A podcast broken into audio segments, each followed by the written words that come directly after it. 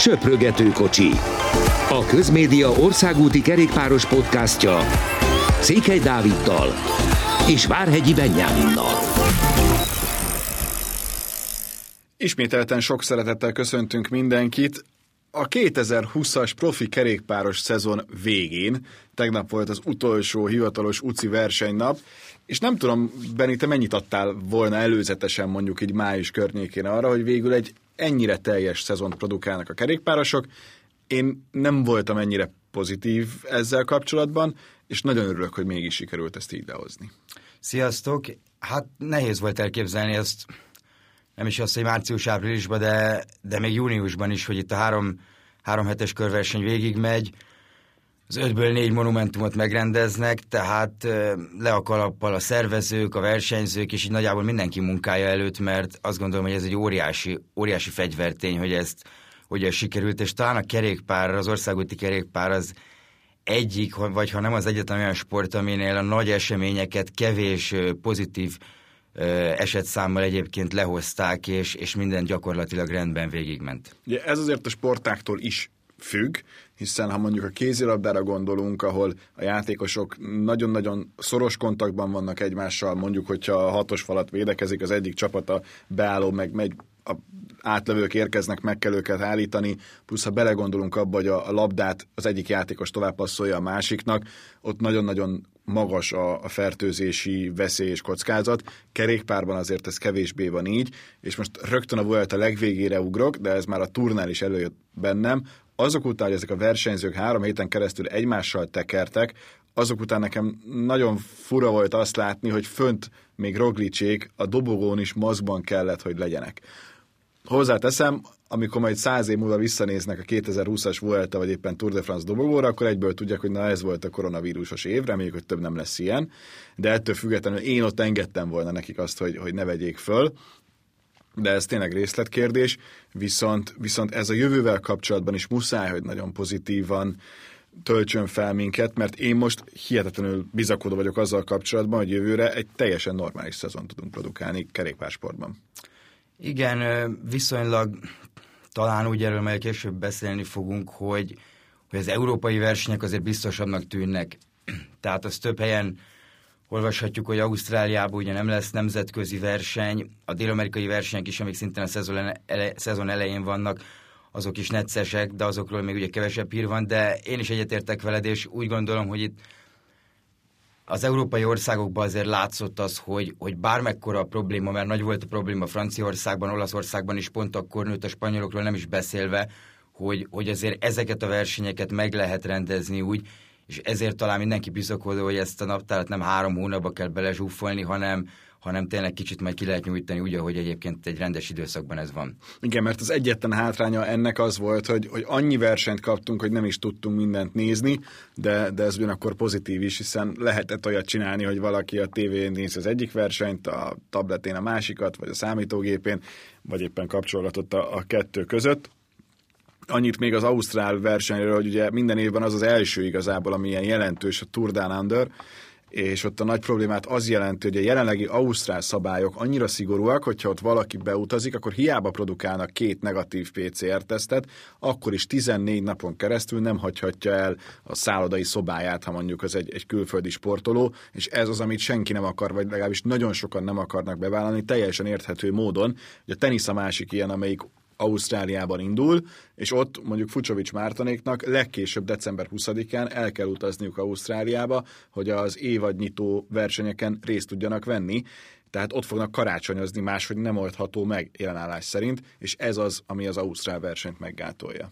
Igen, de az ausztráloknak egyébként, ahogy itt lehet olvasni, a számokat be is jön, meg Új-Zélandnak is, csak ugye itt a kerékpár, meg ahogy említett a tenisz szempontjából, és itt az a probléma, hogy utána amikor visszajönnek, akkor megint két hét karantén, tehát gyakorlatilag egy ilyen öt hetes túra lenne úgy, hogy egyébként van öt vagy hat versenynapod, ami, ami egyszerűen nem éri meg. Tehát utána visszajön, és megint nem mehet egyébként kiedzeni, tehát gyakorlatilag majd, hogy nem el is veszti azt a formát, amit akkor már épp, hogy kezdene megszerezni. És itt ezzel van a probléma, nem véletlen azt hiszem, talán három csapat volt az, amelyik azt mondta, hogy oké, okay, benne vannak ebben. Nyilván a Michelton Scott az egyik, amelyik ugye egy ausztrál bázisú csapat, és sokan pedig azt mondták, hogy ha ez nem kötelező, mert ugye az UCI versenyek a World Tour csapatoknak kötelezőek, és ugye a World Tour versenyek, és az UCI azt mondta, hogy ezt nem teszi kötelezővé, tehát döntsék el a csapatok nagy többségben, hogy ki, onnantól ki mit szeretne. is volt. Tehát és, onnantól igen, és onnantól világos volt, hogy itt nem lesz egyébként verseny, nemzetközi verseny. Erről még rengeteget fogunk beszélni, főleg, hogy a következő hetekben nem lesznek versenyek, mi viszont jelentkezünk a Söprögető Kocsi podcasttel, de beszéljünk arról, ahol volt verseny, ez pedig a Vuelta, és nem is volt akármilyen verseny, mert valóban az utolsó előtti szakaszig teljesen nyitott volt az, hogy a végén kiszerzi meg a piros trikot, végül Roglic lett az első, Carapaz a második, Hugh Carty pedig a harmadik helyezett, amire azt lehet mondani, hogy papírforma, de azért nem volt ez annyira sima és egyszerű. Ugye, ha visszamegyünk mondjuk múlt keddig, akkor ott az időfutam felé úgy tűnt, hogy hú, ez Kárté nagyon-nagyon jól néz ki, és Kárté lehet. Aztán végül nem lett annyira jó az időfutam, mert Roglic nagyot ment, és hogyha az egész évét nézzük Roglicnak, és a helyezési számait nézzük, oké, okay, hogy még az utolsó előtti szakaszon is Karapász betámadta a végén, megtámadott gyakorlatilag mindenkit Karapász annak érdekében, hogy, hogy megnyerje a, a, a Vueltát, de Roglic saját tempóban gyakorlatilag egyedül, hiszen akkor nem nagyon tudta őt senki sem segíteni, vagy ha, ha nem is annyira egyedül, a Movistáros segítségével tudott valahogy úgy feljönni, hogy végül nem is forgott igazán veszélyben, csak egy pillanatra tűnt úgy az összetett elsője. Szóval, ha megnézzük a helyezési számait Roglicnak, akkor egy bámulatos éven van túl. Nálad ő az év versenyzője? Nálam ő.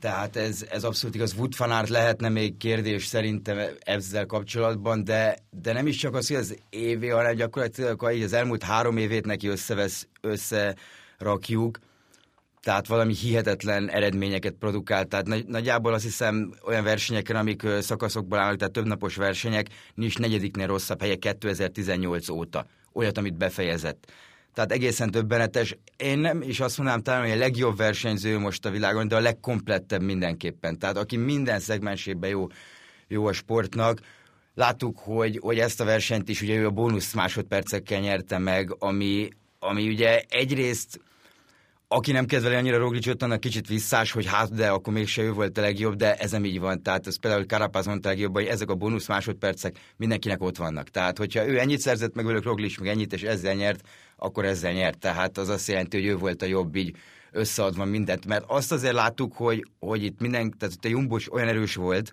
ezen a versenyen is, mint ahogy azt a túron láttuk, hogy óriási szerepük van abban, hogy Roglic nyert. Azt gondolom, hogy a Jumbónak pont jól jött ez, hogy 18 napos volt a verseny, mert a végén láttuk, hogy az utolsó egyen a Kovatéján Roglic már egyedül volt, Kusz is, Kusz is gyengébb volt, mint hogy megszokott, tehát kicsit olyan volt az érzés az embernek, hogy elfáradt a csapat ebben, ebben az egyébként hihetetlen három hónapban, amit ők produkáltak. Hozzátéve, hogy nem nagyon volt olyan csapat, amelyik a végén egyben maradt volna. Tehát ez nem csak a Jumbóra, hanem úgy általánosságban a World Tour mezőnyre is elmondható, hogy olyan szintű megterhelés volt, annyi versenynapra, hogy egész egyszerűen nem tudtak mit kezdeni ezzel a helyzettel. Ez egy teljesen érthető dolog, és a végén Roglic összeszorított fogakkal, de valahogy kibírta, és fel tudott jönni még az amúgy kifejezetten izgalmas hegyen, mert úgy tűnt, hogy semmilyen akció nem lesz, aztán ehhez képest Karapaz egyszer csak megindult, nem nagyon tudta vele tartani senki a lépést, és persze, hogy a végén nem, nem működött, meg más lett volna, hogyha még van jóváírás, de de hát nem ő vitt el ezeket a jóváírásokat, és személy szerint én nagyon jóváírás párti vagyok, mert, mert ez az, ami a, a versenyt még izgalmasabbá teszi, és ez az, ami motiválja a versenyzőket, hogy az amúgy sima etapokon is menjenek. És sokszor nem értettük, hogy Roglic miért indul el, és miért próbálkozik, de itt nagyon sokat számított az, hogy ő, ő ráment a szakasz győzelmekre, gyűjtögette a másodperceket, mert a végén ezzel tudott nyerni. Igen, ebben egyetértek, hogy ezek a jóváírások azért vannak egyébként, hogy a támadó versenyzést segítsék elő. Tehát, eh, ahogy te is mondtad, itt az olyan szakaszokkal, amikor alapban nem történne semmi, itt is azért elő kell lenni, taktikázni kell, mert, mert bármikor lehet ezt, azt hiszem talán a pénteki szakaszon láttuk, hogy bármikor lehet 6 másodpercet, négyet szerezni, ami egyébként mindig jól jön. Nyilván ezt lehet rosszul is csinálni, mint például Simon Yates a 2018-as Girona, aki szinte ráment ugye mindenre, majd utána kapott 40 percet, de az egy más kategória, ez egy inkább egy eltaktikázás volt. Itt a Jumbo és Roglic pontosan tudja, hogy ő miben jó egyébként, hogy ez ő a nagy hegyeken, az igazán nagy hegyeken, igazán magasan levő hegyeken nem tud a legjobb hegyi menőkkel együtt menni. Lásd Pogácsár, lásd Karapáz, lásd akár Kárti, de, eze, de e, ezeken a kis jóváírás másodperceken vissza tudja hozni azt az előnyt, ami, azt a hátrányt, amit ott ő egyébként elveszít. Igen, és ez nem egy, egy hegyi verseny, hanem ez egy országúti kerékpár verseny, amelybe a sík, sőt még a lejtmenet is ugyanúgy beletartozik, mint hogy beletartozik az egyéni időfutam is, meg beletartozik minden más is, tehát nem lehet azt mondani, hogy akkor ú, most nem kellenének másodpercek, és akkor, akkor ez teljesen más lenne. Hozzátéve, hogy Carapaz sem, és a szurkolói sem Madridban nem tűntek úgy, mint hogyha ha nagyon csalódottak lennének amiatt, hogy ez most egy, egy második hely csak kvázi, mert Carapaz ezzel bebizonyította azt, hogy ő nem egy, egy egyszeri történet, és a tavalyi Giro volt az, ahol, ahol minden úgy állt, hogy ő ezt meg tudja nyerni, hanem valóban ő is a következő évek egyik komoly összetett menője lesz.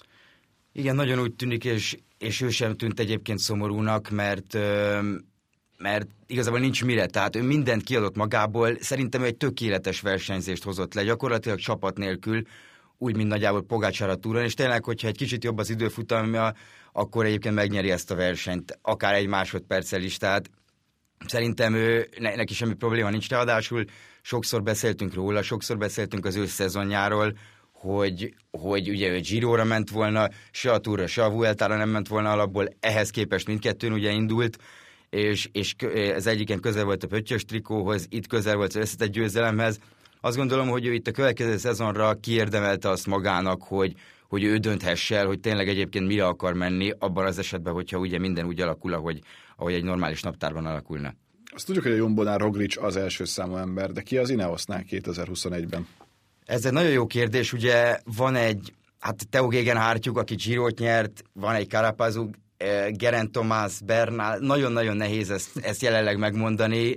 Szerintem ők nekik úgy kell, hogy a három hetesekre koncentrálni, megnézi az útvonalat, megnézi azt, hogy éppen ki milyen formában van, és az alapján keretet hirdetni. Tehát szerintem itt, itt egyébként viszonylag talán lehet azt is mondani, hogy kár, kár arról beszélgetni nekik decemberben, hogy egyébként ki mire akar menni, hiszen addig csak a túrútvonala lesz meg, ami már megvan. A Giro januárban, a Vuelta-t egyelőre nem tudjuk. Tehát Bernál felépülése az, az egy másik téma, hogy az, hogy halad, tehát ez nagyon-nagyon nehéz lesz nekik eldönteni, de szerintem a Jumbónál is nehéz, hogy ki a második számú ember, mert, mert Szebb is látszik én az, hogy, én hogy abszolút benne van. már egy olyat, hogy akkor tiéd a Giro mondjuk, és, és, és nézzük meg, hogy mit tudsz. Igen, tehát ugye ő a hegyeken fantasztikusan megy, talán, talán a legjobb emberük a hegyekben, itt a meredek hegyekre gondolok, és és döbbenetes, hogy egy Hessink vagy egy Dumoulin például olyan versenyző, akit nem is mondunk, pedig mondjuk Dumoulin pontosan tudjuk, hogy a három heteseken is mennyire erős, és Hessink is sokszor próbálkozott más keres, hogy neki a nagy áttörő siker azért az nem jött össze. Igen, Dumoulin is valószínűleg jó formában lesz, az a túlútvonal nagyon kedvez neki, tehát a Jumbónál is érdekes kérdések lesznek, az biztos, hogy Roglic nyilván oda megy, ahova szeretne, és ő ezt ki is érdemelte. Movistarról beszéljünk egy kicsit, mert ha van olyan csapat, amelyiknek ez egy óriási betli év, az egyértelműen a spanyol. Miért szerinted? Ez egy nagyon jó kérdés. Nagyon rosszul indult nekik a szezon, utána gyakorlatilag Erik Mász ötödik helye volt a túron az ami, az, ami egyébként nem egy rossz eredmény.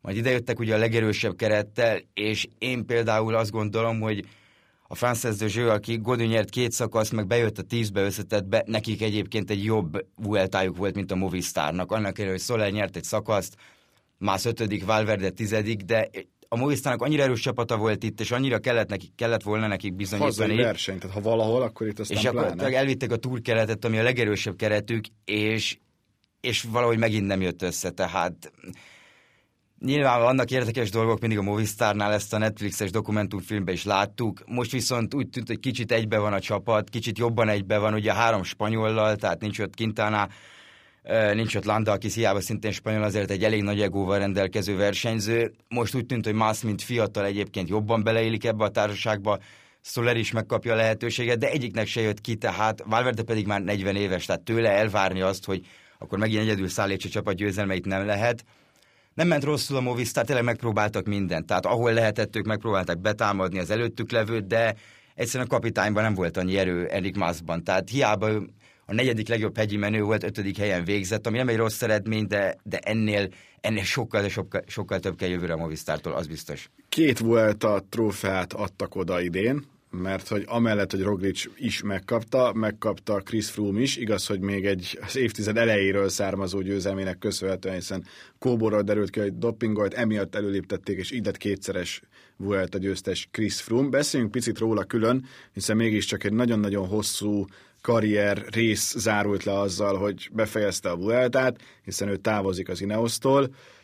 Mennyire futotta be szerinted azt a karriert ő, amire a, a képességei alapján előre azt lehet mondani, hogy, hogy képesnek tűnt? Szerintem ő még, ő még többet is kihozott magából. Ugye ez, ez a 11-es Vuelta volt az első, amikor, amikor ő azt hiszem ugye második lett, és összetettben, és, és ő azt mondta, hogy itt kezdte el elhinni magáról, hogy ő összetett menő lehet a, a legnagyobb versenyeken is, tehát egy túron is. Ettől függetlenül Chris Froome soha nem feltétlenül tartja az ember a legjobb hegyi menőnek, tehát Nairo Quintalát mindig jobbnak tartotta az ember, Alberto Contadort szintén, de, de egyszerűen azzal a profizmussal, meg háttérrel, ami a Sky-nál, vagy most az Ineosnál van, a maximumot abszolút kihozták belőle. Az, hogy a jövőben mi lehet Chris Froome, ez egy nagyon jó kérdés. Csoda, hogy itt van, itt volt ezen a versenyen, és, és hát majd tényleg csak találgatni lehet, tehát szerintem ő se tudja megmondani, hogy jövőre ő a túron mire lehet képes. Ez ilyen személyes megjegyzés, hogy akkor érzi az ember, hogy öregszik, amikor visszaemlékszik arra a pillanatra, hogy már kommentátor volt, amikor Chris Froome feltűnt, tehát én emlékszem, hogy a 2012-es túron kellett néha Jenő beugranom, és akkor már Frumot próbálkozott, meg akkor volt ez a Frum most akkor támadott, és szerencsétlen Viginszel így mi leszféle történet. Nagyon-nagyon távolinak tűnik már, és azóta rengeteg minden megtörtént, és ugye 12-ben még Wiggins nyerte a túrt, de akkor már éreztük, hogy érkezik Chris Froome. 13-ban megnyerte az elsőt, és onnantól kezdve mindenki azt a kérdést tette föl, hogy na, akkor meg lesz Armstrongnak a, a rekordja esetleg, meg akkor is, hogyha Armstrongtól azóta elvették, és kiderült, hogy nem. Ez két dolgot mutat. Az egyik az, hogy Armstrong ahhoz képest milyen szintű versenyző volt, hogy minden évben hozta, még akkor is, hogyha tudjuk, hogy milyen körülmények között. A másik pedig az, hogy azért Chris Froome-ot is lehetett támadni, meg Chris Froome-nak is voltak rossz pillanatai, emlékezhetünk rá, amikor feladta, viszonylag korán a, a túrt, mert, mert elesett. Nekem az az érdekes, hogy őt szerintem azért nem tartják még magasabb szintű versenyzőnek, mert a kisugárzása nem olyan. Tehát nincs meg az a fajta sztár alkata, amivel mondjuk őt, őt sokkal jobban ki lehetne hozni. Tehát én a, a mai fiatalokban egy, egy, egy fanártnél, egy, egy Van jobban érzem azt, hogy, hogy eladható figura. Froome is próbál, de, de Froome nekem egy kicsit ilyen, ilyen nagyon jó, eminens, pedáns tanuló, aki csinálja a dolgát, nem is a legszebben, de, de úgy hajt. És ezt is lehet értékelni, nagyon is. Meg azért most itt a Vueltán is éreztük, hogy van, amikor ő kiáll mindenért, és, és igenis amikor kell, akkor ő, ő hangoztatja a véleményét, csak ritkán teszi meg. De talán pont ez az, amiért őt nem fogjuk egy, egy Merckx szintű versenyzőnek sem tartani soha, pedig kevesen vannak olyanok, akik mind a három-három hetest megnyerték, ő például ilyen, ahogy a Girot megnyerte, az meg örök emlék, és az egyik legnagyobb győzelem szerintem valaha. Igen, ez, ez teljesen igaz, mert hogyha visszagondolom, hogy az ember 20 év múlva, hogy, hogy Chris Froome nyert négy túrt, jelen áll szerint, hogyha így marad, inkább arra fognak emlékezni, hogy igen, de a csapata, igen, de az a sky Tehát nem, ott, ne, ott bárki nyert volna, ne, mert igen. nézd meg, hogy Bernál, Tomás és Wiggins Igen, is tehát pont szerintem inkább ez lesz az emberek fejében, hogy, hogy az az egész, az a csapat volt, ami, ami egyszerűen egy ilyen gépezet volt, és Frum volt a teteje a dolognak, de, de nem, nem egyedül. Tehát nem az lesz, hogy Alberto Contador, aki volt egyébként négy csapatban, és mindig, ar, mindig ugyanazt csinálta egyébként mindegyik csapatában. Tehát ez egy érdekes dolog, nem tudom, Frum is picit úgy érzi az ember, hogy itt ugye nyilván megváltozik az ember egy ekkora bukástól, egy ilyen sérüléstől, ami neki volt tavaly, de ritkán látszódott olyan, ami most a Vueltán, amit te is említettél, hogy így kiáll akkor a mezőny elejére, és akkor ő egy személybe hangoztatja a mezőny véleményét. Ilyet én, amíg ő egyébként egy összetettért ment, nem nagyon láttam tőle. Nyilván nem ezzel foglalkozott, tehát annyira profil működött, hogy akkor ő az ilyenekben nem szól bele, intézzel, nem tudom, a rótkapitányunk, Lukró, tehát oldja meg ezeket a dolgokat, ő neki egy feladata van, az, hogy megnyeri ezt a versenyt. Most ugye nyilván nem ez volt, és ezért valószínűleg több ideje maradt mindenre. Mit vársz tőle te a, az Izraelben jövőre? Hát először is az, hogy jelentsék be, hogy ő az Izraelbe folytatja. Ugye erről hivatalos bejelentés nincsen, tehát mindenki úgy beszél róla, Dan Martin, Michael Woods, meg az Izraelnél is, hogy, hogy egyébként ő és ő is beszélt már sokat az Izraelről, itt a Vuelt alatt, de senki nem úgy beszél róla, hogy, hogy, hogy tehát ez nincs, nincs nyoma ennek jelen pillanatban, hogy hivatalosan alá lenne, alá lenne írva egy ilyen szerződés, ami érdekes. Most valószínűleg nyilván ez meg fog történni, ha már eddig nem történt meg, tehát be is jelentik, de nagyon nehéz megmondani az egész csapattól egyébként, hogy mit vár az ember. Nyilván a túra fognak ők rámenni, ez alá, ennek fognak minden munkát alátenni, hogy ez sikerüljön. Azt azért nagyon nehezen tudom elképzelni, hogy, hogy neki egy dobogó reális lehet a túron. Tehát idős, már ugye 35 éves, ha jól emlékszem, inkább talán a 2022-es lehet. Ami szerencséje Frumnak egyébként, hogy, hogy a következő év egy, ahogy arra beszéltünk is, ugye azt hiszem a múlt héten, hogy a következő évi útvonal azért egy ilyen jobban elosztósabb dolog. Tehát nem csak az, hogy a hegyekbe kell menni, mint, mint idén meg tavaly, hanem, hanem van három időfutam, amiben Froome elvileg jó, vagyis régebben jó volt, most azért egy két éve, két és fél éve nem láttuk őt rendesen úgy, hogy mindent belerak időfutamot menni, tehát az is egy jó kérdés. Nagyon-nagyon nehéz megmondani. Egy jó csapatot köré fognak rakni, aztán az is lehet, hogy végül véletlenül Michael Woods lesz annak a csapatnak a kapitánya, tehát ilyen is benne van. Ennyi fért a mostani podcastünkben, legközelebb majd a brit kerékpársportról is fogunk mesélni, megbeszélni, mert az is érdekes, hogy az egyik legrosszabb évük volt 2011 óta a briteknek, de mégis bizakodóak, hogy miért az majd szóba kerül, meg minden más is, hiszen verseny nem, de téma annál inkább akad. Most arra köszönjük szépen a figyelmet, sziasztok! Köszönjük, sziasztok!